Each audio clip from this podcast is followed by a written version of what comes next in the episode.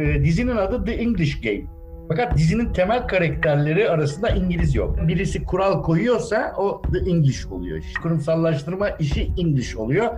Kuraldan kaçmak, kurala karşı çıkma şeyi daha Galler oluyor, İskoçya oluyor, İrlanda oluyor. Maç aslında 2-1 bitiyor. Fakat 2-0 olarak tescil ediliyor. O dönemde kişinin kendi kalesine attığı golü saymıyorlar. Üç tane ayrı oyun var aslında.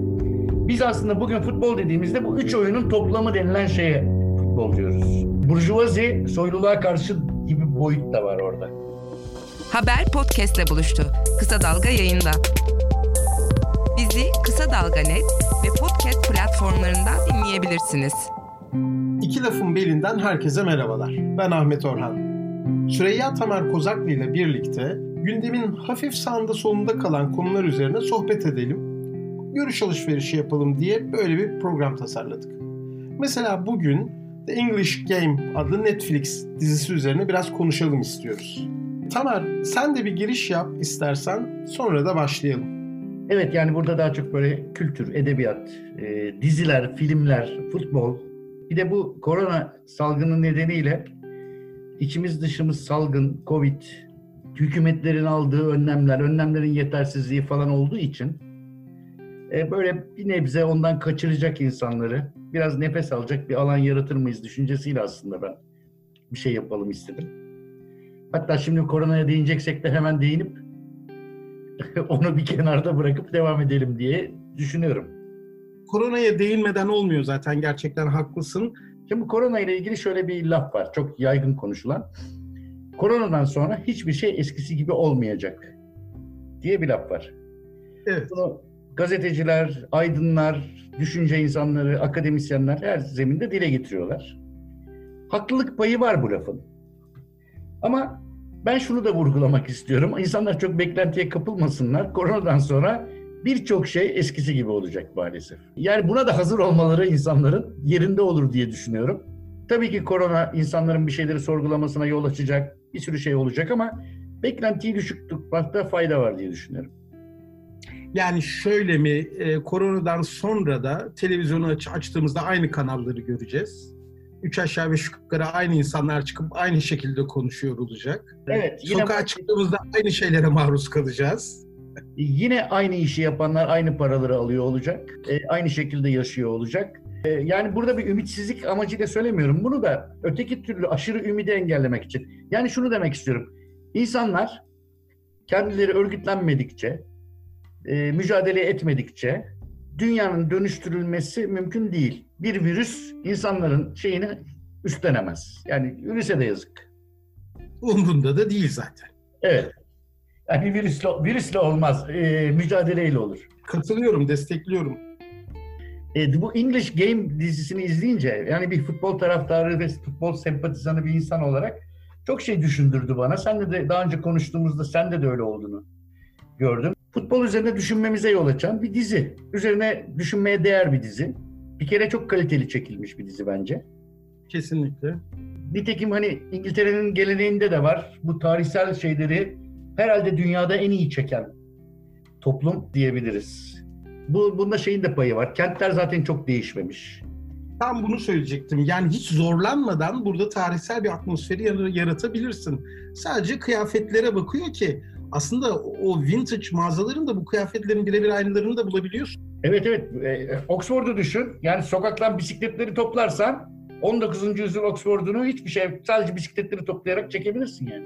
Tamer geçen yıldı galiba bir sosyal medyada bir fotoğraf dolaşıyordu. Ee, Oxford'un geçen yüzyıldan bir meydanının fotoğrafı bir de bu yüzyıldan hiçbir şey değişmemiş. İşte ben o fotoğraftan yola çıkmıştım. Orada sadece bu günümüzde çekilende çok sayıda bisiklet vardı. Doğru, Fark doğru. etmiş. Onları çıkardığında aynı aynı manzara aynıydı yani. Yani o, o yüzden bir tarihsel dizi çekmenin bir kere plato kolaylıkları var. E, oyunculuk konusunda zaten çok ileri bir topluluk. Yani çok oyuncu yetiştiriyor. Yani figüran düzeyinde adamlar bile iyi oyuncu. Evet. E, bir de önemli bir nokta sınıf dediğimiz şeyi oyuncular çok güzel bedenlerinde taşıyabiliyorlar. Yani bu dizide işçi sınıfını oynayan bir sonraki dizide bir aristokratı da oynayabiliyor. Yani O anlamda bir bilgileri, tecrübeleri var. Dizi aslında 19. yüzyılın son çeyreğinde geçiyor. Ve de bir bakıma İngiltere'de futbolun kuruluş hikayesini anlatıyor diyebiliriz.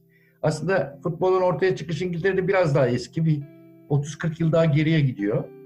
Ama son çeyreğinde, 19. yüzyılın son çeyreğinde hem federasyon bir otorite olmaya başlıyor bu e, oyun üzerinde. Hem yeni kurallar konuluyor hem bir de e, kitleselleşme başlıyor. Yani insanlar maç izlemeye başlıyor. E, futbolcular çıkıyor ve dizide de aslında ilk profesyonel futbolcuların ortaya çıkış hikayesi anlatılıyor ve nasıl bir futbolun seçkin sporu olarak başladığını ama sonradan halka yani ezilen sınıflara da ait bir pratik haline geldiğini anlatıyor kabaca dizi ki e, futbolun kendi hikayesi de böyle aslında. Aslında aristokratlar ya da işte soylular bu oyunu icat etmiş, oynamaya başlamıştı. Oradan fabrikalara, işçilere ya da kenar mahallelere gitmiş gibi bir şey yok aslında. Aslında futbol böyle çıkmıyor ortaya. Ama bu Efe ile beraber yani feder- federasyonla beraber orada tabii kralın ve kraliçenin de bir takım bu e, okulların etkinliklerini düzenleme gibi bir ritüellerinin de şeyiyle e, katkısıyla kuralları koymaya başlayanlar soylular oluyor aslında. E, lig sistemini de onlar getirmiş oluyor aslında. Evet evet kurumsallaştıran onlar oluyor diyebiliriz kabaca. E, ve aslında nereden çık? E, seçkin okullardan mezun olan kişileri kişilerin ki burada old boy deniliyor onlara. Da Amerika Amerika kültüründe alumni dediğimiz, Türkçe'de mezunlar dediğimiz hemen hemen her seçkin lisenin ya da üniversitenin e, mezunlarından oluşan takımlar oluşuyor. Bunlar arasında bir lig oluşturuluyor. Daha sonra yavaş yavaş kentlerden, kasabalardan da bu lige katılmak isteyen e, fabrikaların desteklediği de aslında hikaye hikaye bu kabaca yani bu onlar da bu lige katılmaya çalışıyorlar ve yani işler böyle gelişiyor. Tabii ilk federasyon dediğimiz yani ilk futbol federasyonu dediğimiz şeyin nüvesi Eton College'de. Eton College hani İngiltere'nin belki krem de la krem dediğimiz krema tabakasının da kreması bir okul. Neredeyse İngiltere'nin en varlıklı insanları, lordlar, yönetici sınıfın şeyleri buna kraliyet ailesi de dahil çocuklarını Eton College'e gönderiyorlar. Bugün okuduğum bir yorum şöyle söylemiş. Çok güzeldi bence. İngiltere'nin Enderun'u diyordu. Evet evet. Ee, nitekim hani mezunlarının neredeyse yarısı Oxford'da, yarısı da Cambridge'e gidiyor. Ee, bu, bu okuldan mezun olanların o yıllarda durumu bu. Bu yıllarda da yüzde 70 civarında Oxford ve Cambridge'e gidiyorlarmış. Ee, yani o gelenek sürüyor aynı zamanda. Ee, evet o gelenek sürüyor. Bir de şöyle bakmak lazım. Eton College'ın yıllık ücreti bugün e, yaklaşık 45 bin ile 50 bin pound arası. E, yaklaşık 20'nin üstünde başbakan çıkarmış bu e, okul. Mesela William Pitt, Grenville, sonra e, Wellington, sonra tanıdığımız kimler? David Cameron yakın zamanda e, Boris Johnson Eton'dan mezun olmuş. Ayrıca Huxley gibi, George Orwell gibi romancılar var tanıdığımız Eton'dan mezun olan. Ve belki de hani 20. yüzyılda dünyanın başına bela almış desem çok bir şey yaparım. Keynes de Eton'dan mezunmuş. Ben bunu bilmiyordum. Ee, bugün öğrendim. Prens Charles, Charles ve şu andaki diğer şu iki prens daha var ya. Evet. E, onlar da Eton mezunu. E, bu Eton College'ın bir de kanlısı varmış, belalısı varmış. o da Saxon United High School. Bu iki okul inanılmaz bir kavga içindelermiş. Böyle karşılıklı bıçak çekmeler, birbirlerinin arabalarını taşlamalar, mesela maç yapmak için birbirlerine gelip gittiklerinde gerçekten hani bir e, Galatasaray'ın Kadıköy'e gelişi gibi ya da işte ya da İnönü'ye gibi, Bursa Beşiktaş gibi böyle e, şeyler oluyormuş gerçekten, e, hikayeler oluyormuş. Bir de her yılın Mayıs'ının ilk pazarı Bizde hani pilav günleri falan vardır ya bu okulların, geleneksel okulların. Bunların da fish and chips günleri oluyormuş. Ve kraliçe de davetli oluyormuş o e, güne, fish and chips gününe. Ve kraliçe gelip o yılki okul birincisine Sir ünvanı veriyormuş. Yani Eton'u birincilikle bitiriyorsan otomatik olarak Sir'sin. Zaten zaten büyük bir ihtimalle de sorsun. Zaten olacak. E, burslu da öğrenci alıyor çok az da olsa. Burs, burslu Evet. öğrenci alıyormuş okul. Yani çok çok güçlü referanslarla falan burslu öğrenci alıyor tabii. Nitekim 19. yüzyılda bir dizideki dizide de burada burada başlıyor. Etonyalı diyor bu insanlar. Hem öğrenciyken hem mezun olduktan sonra. Yani mezunlara ait bir lig. Muhtemelen bir yetişkin sporu olarak kurgulanıyor ve liselerin takım kurması düşünülmüyor. Hı. nitekim bu takımda oynayan e, oyuncular aynı zamanda büyük bir kısmı Oxford ve Cambridge öğrencileri ya da oradan da mezunlar. Nitekim Kinnaird bu temel iki dizinin temel iki karakterinden birisi olan Lord Kinnaird Trinity College mezunu ve babasının bankasında ki bugün İngiltere'nin en büyük bankalarından Barclay oluyor daha sonra o banka. Hı hı. Babasının bankasında çalışan e, genç bir adam olarak bu takımda oynuyor. Bu takımın yıldız oyuncusu. Evet. E, yine takımda yer alan e, arkadaşı o da federasyon başkanı yani ilk federasyon başkanı. O da bu takımda oynuyor. Şimdi esas bana ilginç gelen nokta şu. O, e, dizinin adı The English Game. Hı hı. Fakat dizinin temel karakterleri arasında İngiliz yok. Evet oyun İngiliz oyunu ama oyunun kurucu aktörleri arasında İngiliz yok. Başlangıçta en azından. Bu şeyi ben bilmiyorum tabii. E, bu hiç de dikkat etmemişim. İlk federasyon başkanı olan ve diğer arkadaşları. Bunlar muhtemelen İngiliz ama yani şunu demeye çalış- çalışıyorum. En yıldız, en öne çıkan karakterler İskoç olduğu halde mesela British Game değil, The English Game. Ama Evet. burada burada bir ironi var.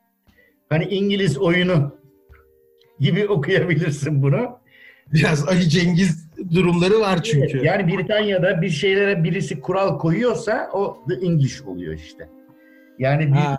kurallaştırma, bir şey kurumsallaştırma işi English oluyor. Kuraldan kaçmak, kurala karşı çıkma şeyi daha Galler oluyor, İskoçya oluyor, İrlanda oluyor. Şimdi dizi dizi şöyle başlıyor. Aslında e, bu lige iki tane takımın katılmasıyla başlıyor. Bir tanesi Darwen, diğeri de Bl- Blackburn e, diye iki takımın katılmasıyla başlıyor. Bu takımlar tekstil fabrikası sahipleri tarafından oluşturulmuş takımlar ve de e, bu rekabet içerisinde bir yerlere gelmek, kupayı almak, başarılı olmak için bu fabrikaların sahiplerinden bir tanesi Lancashire'a Glasgow'dan iki tane e, oyuncu getiriyor. Şimdi dizide anlatılan hikaye böyle ama orijinalinde aslında ikiden fazla oyuncu getiriliyor. Örneğin Ferguson kardeşi de geliyor ve kardeşi de o takımda oynuyor. Ve bunlara bir para teklif ediliyor tabii. Alçak gönüllü bir para teklif ediliyor önce. Ve onlar bir, pro, bir tür ilk profesyonel futbolcular olarak bu takımlarda oynamaya başlıyorlar. Çok da etkili oluyorlar. Ferguson hem e, lider kişiliği var. Hem oyun oyunu kur e, teknik direktör diye bir şey yok. Mesela bu çok ilginç bir nokta. Evet. Takım kaptanı. Nasıl oynanacağını belirleyen kişi o. Yani sen şurada, sen şurada, sen şurada. Sen koşacaksın, sen vuracaksın falan gibi. Takım kaptanının belirlediği bir oyun. E, etkili de oluyorlar ve fakat daha sonra ilk Darwin'e geliyor. Darwin'de başarılı sonuçlar alıyor ama Darwin'in Eton'la yaptığı ilk maçta maç berabere bittiği halde uzatmayı oynatmıyor şeyler. Eton'lılar. Çünkü o güne kadar bu tür hikayeler maç başında konuşuluyormuş. E, tabii, tabii Efe orada bir karar alıyor. Çünkü başkan da rakip takımda olmuyor. Yönetim kurulu zaten karşı takım. Tekrarlayacağız diye bir karar alıyorlar. Orada da tabii şeyi söylemek lazım. Gelip giden futbolcular trenle gelip gidiyorlar ve yakın mesafeler değil. Ve tren biletlerini kendi ceplerinden ödüyorlar. Hani haftaya tekrar gelirken tekrar o tren biletini almak zorundalar. Esas olarak bu berabere kalmayı sindiremediği için Eton'lular kendilerinin yönetsel şeylerinden de yararlanarak maçın uzatılmasını reddedip tekrar kararı alıyorlar. Fakat bu arada e, karşı takımda fut- profesyonel futbolcu olduğu lafını konuşmaya başlıyorlar kendi aralarında. Hı hı. Kinnard da bu takımın yıldızlarından birisi, Etonya'nın yıldızlarından birisi. Kaptandı galiba. Evet takım kaptanı e, aynı zamanda işte santraforu. Gerçi Kinnard'ın orijinal hayatında hemen her mevkide oynamış. Kalecilik de yapmış. Hı hı. Ayrıca Kinnard'ın ge- gerçek hayatta önemli şeylerinden birisi. Mesela Oxford'la bir maç yapıyorlar. Federasyon Kupası maçı. Maç aslında 2-1 bitiyor. Fakat 2-0 olarak tescil ediliyor. Şu, niye? Daha 1960'larda bir araştırmacı bulduktan sonra federasyon değişikliğe giderek 2-1 yapıyor maçı. Çünkü Kinnard kendi kalesine gol atıyor. Aa, Ve o dönemde kişinin kendi kalesine attığı golü saymıyorlar. çok güzel bir hikayeymiş bu. Evet. Ee, Kinnard, ama Kinnard aynı zamanda tarihe kendi kalesine gol atan ilk futbolcu olarak geçiyor. Yani böyle böyle bir şey de var. Tabii Kinnard'la ilgili çok e, dizide çok pozitif bir karakter ortaya konuluyor. Nitekim pozitif de bir karakter İngiliz futbol açısından ama çok negatif hareketleri var sonradan. E, dizinin son bölümünde zaten federasyon başkanı oluyor ve 1923'e kadar federasyon başkanı kalıyor. Evet. Fakat mesela 1902'de kadın erkek karışık futbol oynanmasını yasaklama kararına imza atıyor. Hmm. 1921'de de kadınların futbol oynamasını toptan yasaklıyor. Ee, aynı zamanda da evangelist birisi ve böyle bayağı Hristiyan e, vakıflara vakıfları falan destekleyen birisi. Büyük bir banker tabii. Dizide dizide yapılan yanlışlardan bir tanesi de Kinnard'ın gerçek karısı hiçbir zaman onun futbol oynamasını, futbolla bu kadar ilgilenmesini desteklemiyor. Hayatı boyunca adamın başının etini yiyor aslında. Babası gibi. Evet e, ama dizide sanki tersi bir karaktermiş gibi sunuluyor. Artık diziyi kadınlara da izletmek amacıyla mı böyle yapılmış? Çok çok doğru. Hemen bunu söyleyeyim. Ben hani eşimle izlerken gerçekten onu işte o Kinnard'ın karısı yakaladı ve onun üzerinden izledi zaten diziyi. Yani o kadının yapıp ettikleri hani hatırlarsın birinci bölümde e, Kinnard gol atıyor ama karısı hiç mutlu olmuyor. Çünkü hani gladyatör gibi karşı takımı mahvediyorlar. Hani oynatmıyorlar. Centilmenlik değil yaptıkları diye filan. Hani o güçlü kadın duruşu filan kadınları çok cezbetti tabii bu e, dizide. Bizi Kısa Dalga Net ve podcast platformlarından dinleyebilirsiniz. Tabii dizinin trajik kahramanlarından birisi de Jim Love. Aslında Jim Love bayağı hakkı yenilmiş bir kahraman. Aslında bence İngiltere'nin ilk profesyonel futbolcusu o. Çünkü e, Ferguson'dan bir yıl önce geliyor bir kere Lancashire'a. Evet, doğru. Ve de para karşılığı geliyor. Ve muhtemelen Ferguson'dan daha yetenekli bir futbolcu, daha iyi bir futbolcuydu diye düşünüyorum. Çünkü o Ferguson getirir, getirilmesine aracılık ediyor. O da ilginç. Böyle taşeronluk işleriyle uğraşan babası iflas edince kendisi de bir takım işler bulamayınca böyle futbola yönelme gibi bir öyküsü var onun da. Taşeronluk derken at arabacılığı, hamallık, lojistik, mojistik gibi işlerle uğraşan bir aile. Ama o dönemde ciddi bir kriz oluyor Glasgow'da ve çok insan işsiz kalıyor. Fabrika grevleri bunları etkiliyor. Fakat geldikleri yerde bir tekstil e, havzası. Çok sayıda tekstil fabrikası var. Ve aslında e, kulüplerin sahipleri onları profesyonel futbolcu olarak değil de sanki kendi fabrikalarında işçiymiş gibi. Hatta fabrikada da çalıştırıyorlar da bir ara, bir dönem değil mi? Evet, evet. Fabrikada da çalıştırıyorlar. Ama Jim Love sakatlanıyor. Dizide de anlatılıyor bu hikaye. Fut, yer futbol oynaması imkansız deniliyor. İşçiliğe de dönemiyor. Trajik bir hayatı var. Askere yazılıyor. Mısır'da ölüyor. Hı. Ve oraya gömülüyor şehit olarak. O da önemli bir önemli futbolcu. O da o, o da bir İskoç. Evet. Bu e, Fergus ile Lowe arasındaki Lowe arasındaki fark galiba biraz şöyle. E, sonradan yazılan çizilenlere baktığımız zaman şunu anlıyoruz aslında. Futbol o güne kadar biraz böyle gladyatör oyunu gibi ya da rugby gibi. Hani topu alanın tek bir amacı var. Gidip o kalenin üç direğin arasından geçirmek. Bunun için genelde hani en yetenekli ya da en güçlü kimse topu onunla buluşturuyorlar ve o yapabildiği kadar gidiyor. Topu kaybettiği yerde diğerleri kapıp ya kendileri deniyorlar ya da o güçlü olana Kinnard mesela Old Etonian'larda onunla buluşturup gol yapmaya çalışıyorlar. Fakat ilk defa Fergus şunu yapıyor futbolda, İngiliz futbolunda. Arkadaş böyle deli dana gibi koşturmayalım. Hiç kimseye bu kadar yüklenmeyelim. Ben sana vereyim, sen tekrar bana ver ya da en uygun adama topu ver ve böyle paslaşarak ileri gidelim e, düşüncesini ilk oturtan adam ya da ilk uygulayan adam Fergus aslında. Şeyle Love'la aralarındaki fark bence de Love daha yetenekli bir adam gibi görünüyor. Nitekim Fakat Ferguson- atıyor aslında. Evet evet. Fergus da bizim Sir Ferguson gibi aslında gerçekten oyunu okuyup bir teknik direktör vari e, oyunu şekillendirmeye çalışan bir adam. Öyle bir futbol zekası evet, var. Yani dizide anlatılandan bir, gördüğümüz kadarıyla daha lider bir kişilik. Evet. E, Jim Love daha e, daha skorel bir kişilik aslında. Evet. E, nitekim Et, Etonyalıları yendikleri maçtaki galibiyet golünü de Jim Love atmış. Şeyden bahsediyorum. Gerçek tarihten bahsediyorum. Orada da bir şey var biliyorsun. O ilk maçta aslında 1-0 Etonyan yeniyor. İlk hani biz dizide evet, kupayı evet. kaldırdıkları şey aslında öyle değil. O bir yıl sonra oluyor ama başka bir Blackburn'le evet, oluyor. Daha sonra e, ama şöyle bir hikaye var. Şimdi dizi Darwin'in hikayesiyle başlıyor. Evet. Darwin'in başarılı olmayacağı bir aşamaya geliniyor. O aşamada Fergus şeye gidiyor. Blackburn'e gidiyor. Blackburn'e. Blackburn, Blackburn Rovers, Rovers'mış gibi sunuluyor ama aslı yok. Ee, Henüz sadece Blackburn. Evet, Blackburn diye bir takıma gidiyor ve e, orada başarılı, başarıyı orada yakalıyorlar.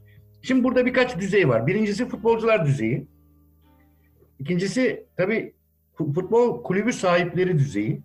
Futbol kulübü sahipleri aslında İngiltere'nin en üst tabakasına karşı kulüpleri finansal olarak destekleyen küçük, orta ölçekli fabrika sahipleri olduğu anlaşılıyor.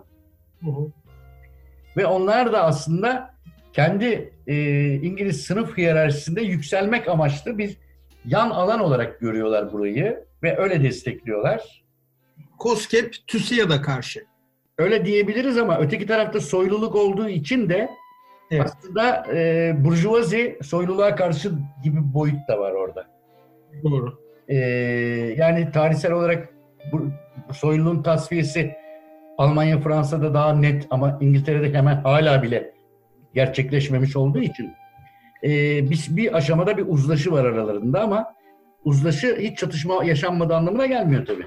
E, bir tür burjuva, burjuvazi şeyi destekliyor. Kendi fabrikaları üzerinden. Şimdi orada hep diziyi okuyanlar bunu işçi sınıfının futbola katılması gibi aktarıyor. Aynı zamanda Burjuvazi'nin futbola katılması boyutu var işte burada. Günümüz futboluna baktığımızda da futbol aslında bana göre üç düzeyde oynanan bir spor. Birincisi genç bedenlerin sahada yaptıkları spor dediğimiz şey.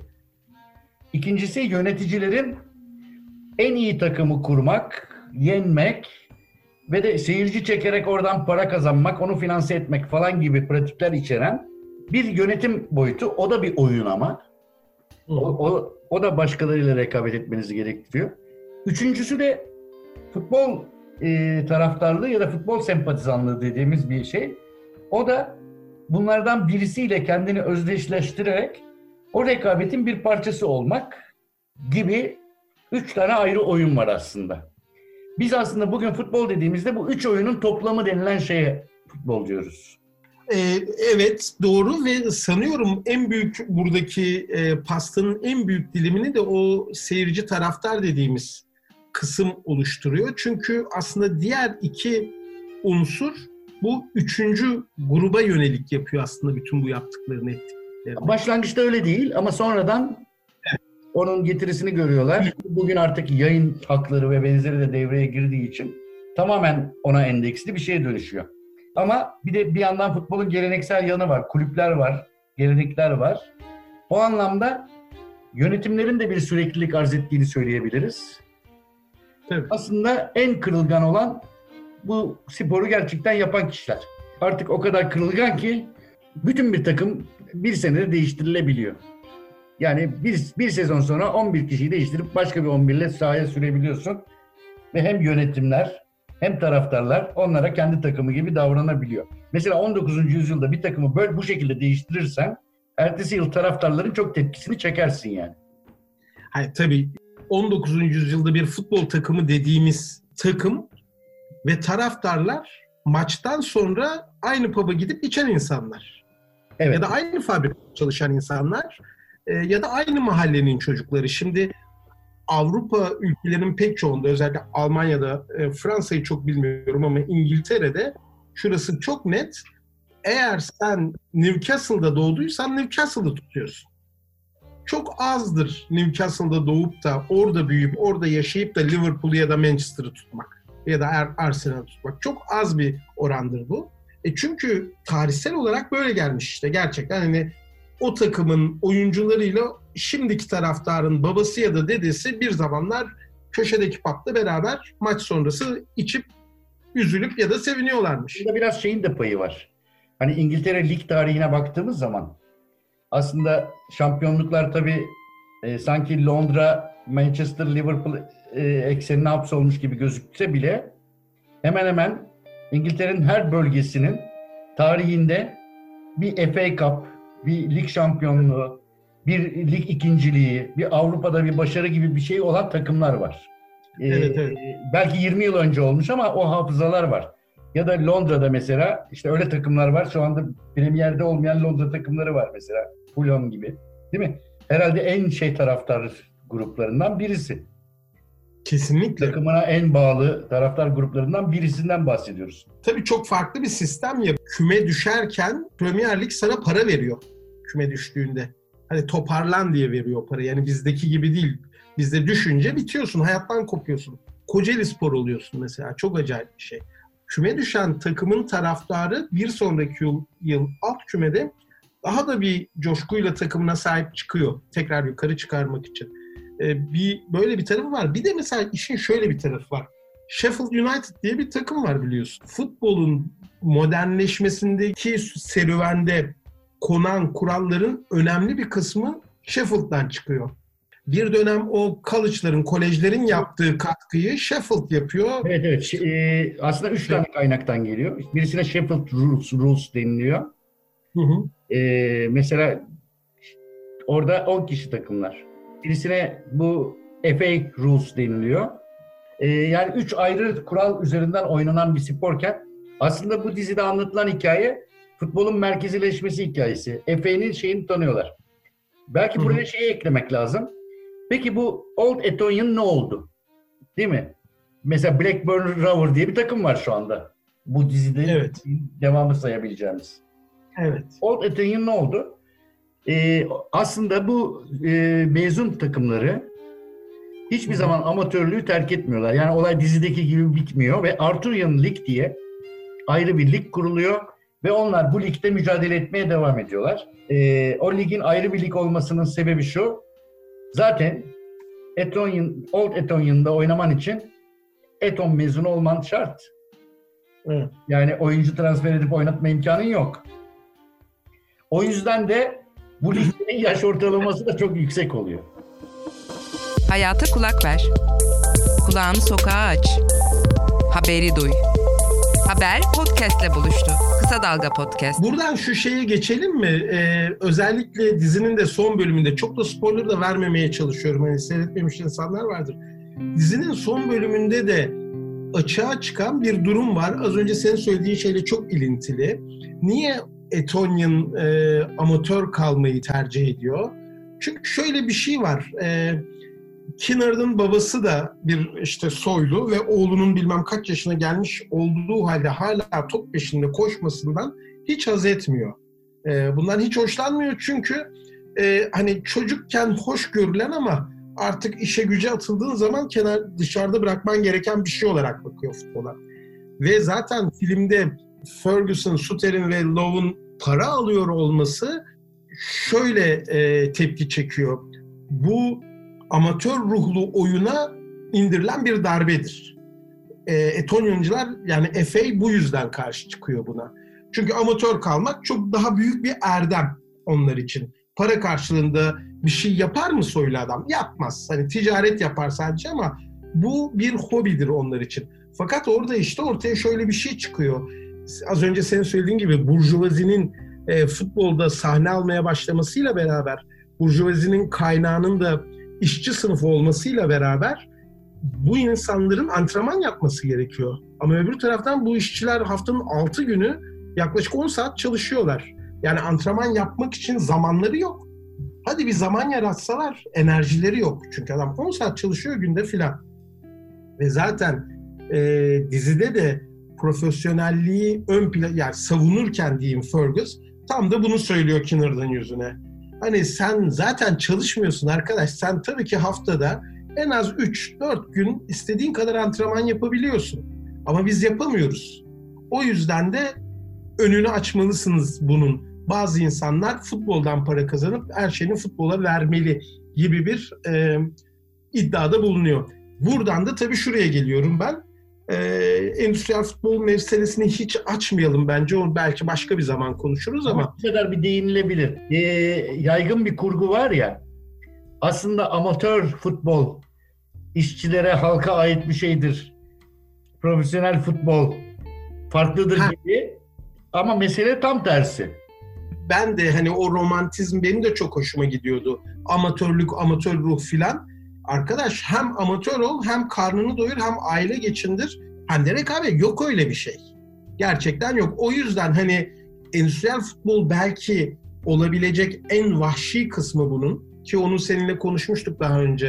E, Anmakta fayda var. Bence en vahşi kısmı o genç işte futbolcu bedenlerin üzerine yaptığı şey. Yani haftada bilmem kaç saat koşturtmak filan bu insanları. O, o yolculuklar, o uçak yolculukları filan. Bir ikincisi de oyunun ruhu dediğimiz şey aslında profesyonellikle beraber Ortaya, bu gelmiş bir şey. ortaya çıkıyor. Evet. Burada bir, bir noktaya değinmek lazım. Aslında body politics ile ilgili bu. Yani bir beden üzerinden bir şey tesis ediliyorsa o beden öncelikle alt sınıf bedeni oluyor. Yani örneğin askerlik de böyle bir şey. Doğru. Yani savaş söz konusu olduğunda öncelikle alt sınıfın alt sınıf bedenler sahaya sürülüyor. Geçtiğimiz hafta bu hafta mı e, Fransız bir doktor şey dedi ya korona e, aşı testi için Afrika'nın bir e, deney alanı olabileceğini söylemesi gibi bir şey aslında. Evet, evet. Şeyde de öyle. Şu anda ona gerek yok. Yine alt sınıflar sahaya sürülmüş durumda. Market işçisi, temizlik işçisi, Evet. eee, kurye, hemşire, hasta bakıcı. Eee, onların arasında da hani orta sınıf doktorların do- onların da şey- bedenleri sürülüyor tabii sahaya.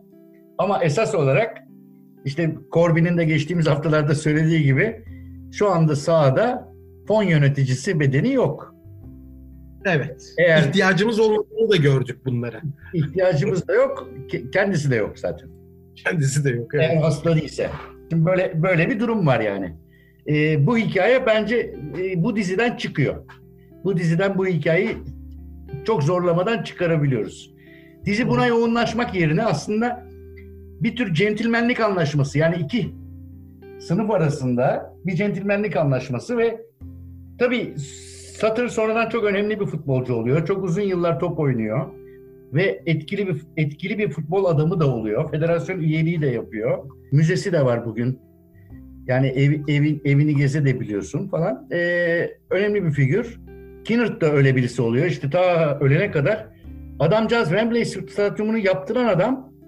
Fakat Hı hı. stadyum açılmadan 3 ay önce ölüyor. Hı hı. Yani Wembley'i göremiyor. 23 23'te açılıyor Wembley. 3 ay önce ölüyor. Halbuki buna bayağı bir emek veren bir kişi. Diziden birçok şey öğrenme imkanı oluyor. Günümüz futboluna ilişkin bir sürü bir sürü alegori içeriyor. E, şimdi bu ikinci düzey dediğimiz yani yöneticiler arasında futbol oyununun tabii günümüzde de e, hoş karşılaması mümkün olmayan bir yanı var. Sonuçta ortaya konulan parayla yapılan bir iş. Şey dönüşmüş durumda. Hani kimin parası çoksa aslında o belirliyor sistemi. Kim kim sistemi belirlerse de onun parası çok oluyor. Çünkü şimdi yayın hakları gibi, e, reklamlar gibi bir sürü şey var, bir sürü imkan var ve başarılı olana akıyor öncelikle onlar. O yüzden futbol şeye sıkışmış durumda. Başarının tekrarı ilkesine sıkışmış durumda. Hı hı. Yani e, aradan sıyıranlar yine oluyor. Allah'a şükür oluyor yoksa seyredilmeye değmez yani. Yani düşünsene ya, bir dönem bir dönem Real Madrid'in kaç yıl e, Şampiyon Ligi Şampiyonlar Ligi'ni kaç yıl kazandılar adamlar. Yani artık sıkılırdık yani devam etseydi o. Hani birisi gelip bu işi şey yapmasaydı. E, o, o boyut bence futbolu zehirleyen boyut aslında. Yani kulüp karakterini kaybediyor takımlar. İngiltere'de de yaşadık. Önce Rus oligarklar girdi devreye.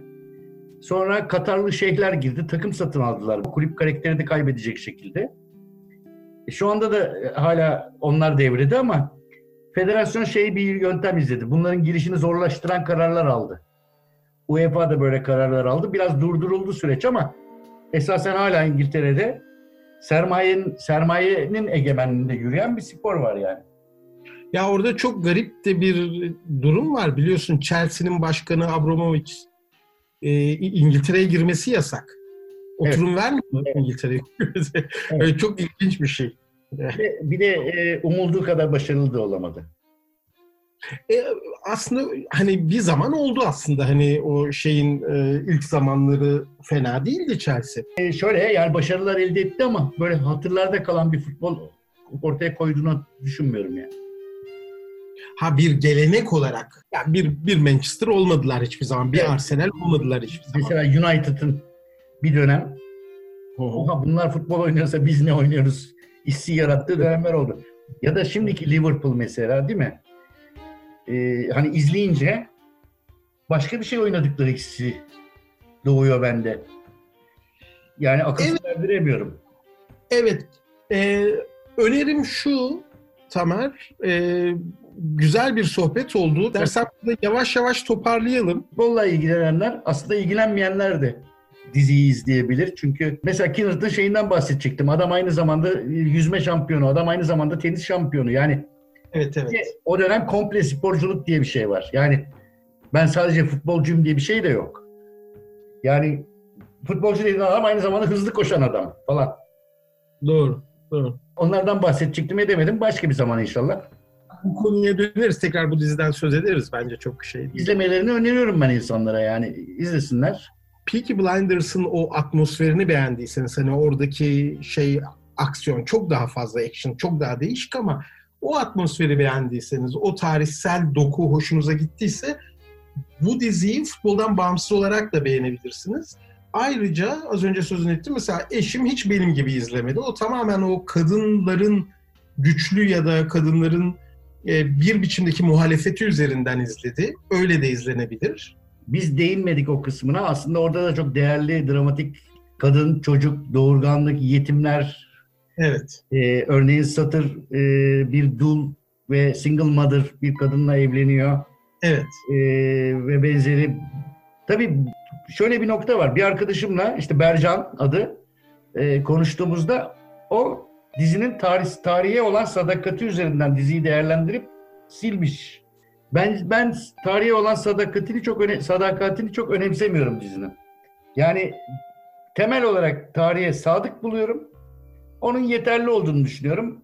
Araya bazı öyküler, örneğin e, Satır'ın karısının çocuğunun kulüp başkanının gayrimeşru çocuğu olması falan gibi şeyler eklenmiş diziye. Realitede böyle şeyler yok aslında. Yok. Evet. Ama dramatik bir şey olsun diye eklendiğini düşünüyorum onların. Hani bir yani tarihi sadakat üzerinden de izlenebilir. Yani insan hani bu bunlar izleme biçimleri. İnsanlar gerçekten bunu tercih edebilir, etmeyebilir. Evet benim İngiliz tarihine öyle bir sadakatim yok. Bir e, çok da hani hastası değilim. Biraz da şöyle bir yanı yok mu Ahmet? Yani böyle bir dizi çekiliyor. E, işte Bercan'da ya da sen ben okuyoruz, bak bakıyoruz ve tarihe sadık mı değil mi falan. Bir sürü bir sürü şey öğreniyoruz futbol hakkında. Yani dizi bunu sağlıyor en azından. Kesinlikle. Peki bir sonraki iki lafın beline kadar hoşçakalın diye. Hoşçakalın. Haber podcastle buluştu. Kısa Dalga yayında. Bizi Kısa Dalga Net ve podcast platformlarından dinleyebilirsiniz.